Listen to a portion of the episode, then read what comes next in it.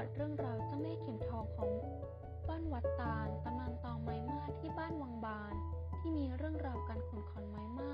เพื่อนำส่งลงไปเมืองหลวง โดยระหว่างทางจะเกิด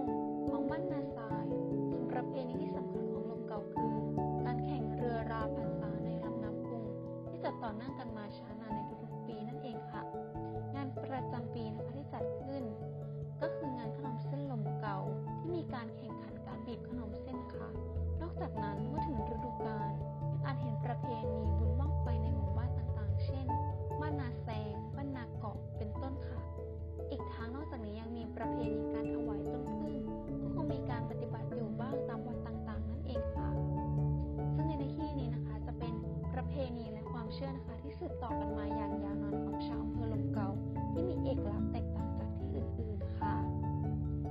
ค่ะ และในวันนี้นะคะก็จะเป็น EP ที่ 3 แล้ว เราก็ขอจบลงกันในที่นี้และเราจะไปติดตามชม EP ที่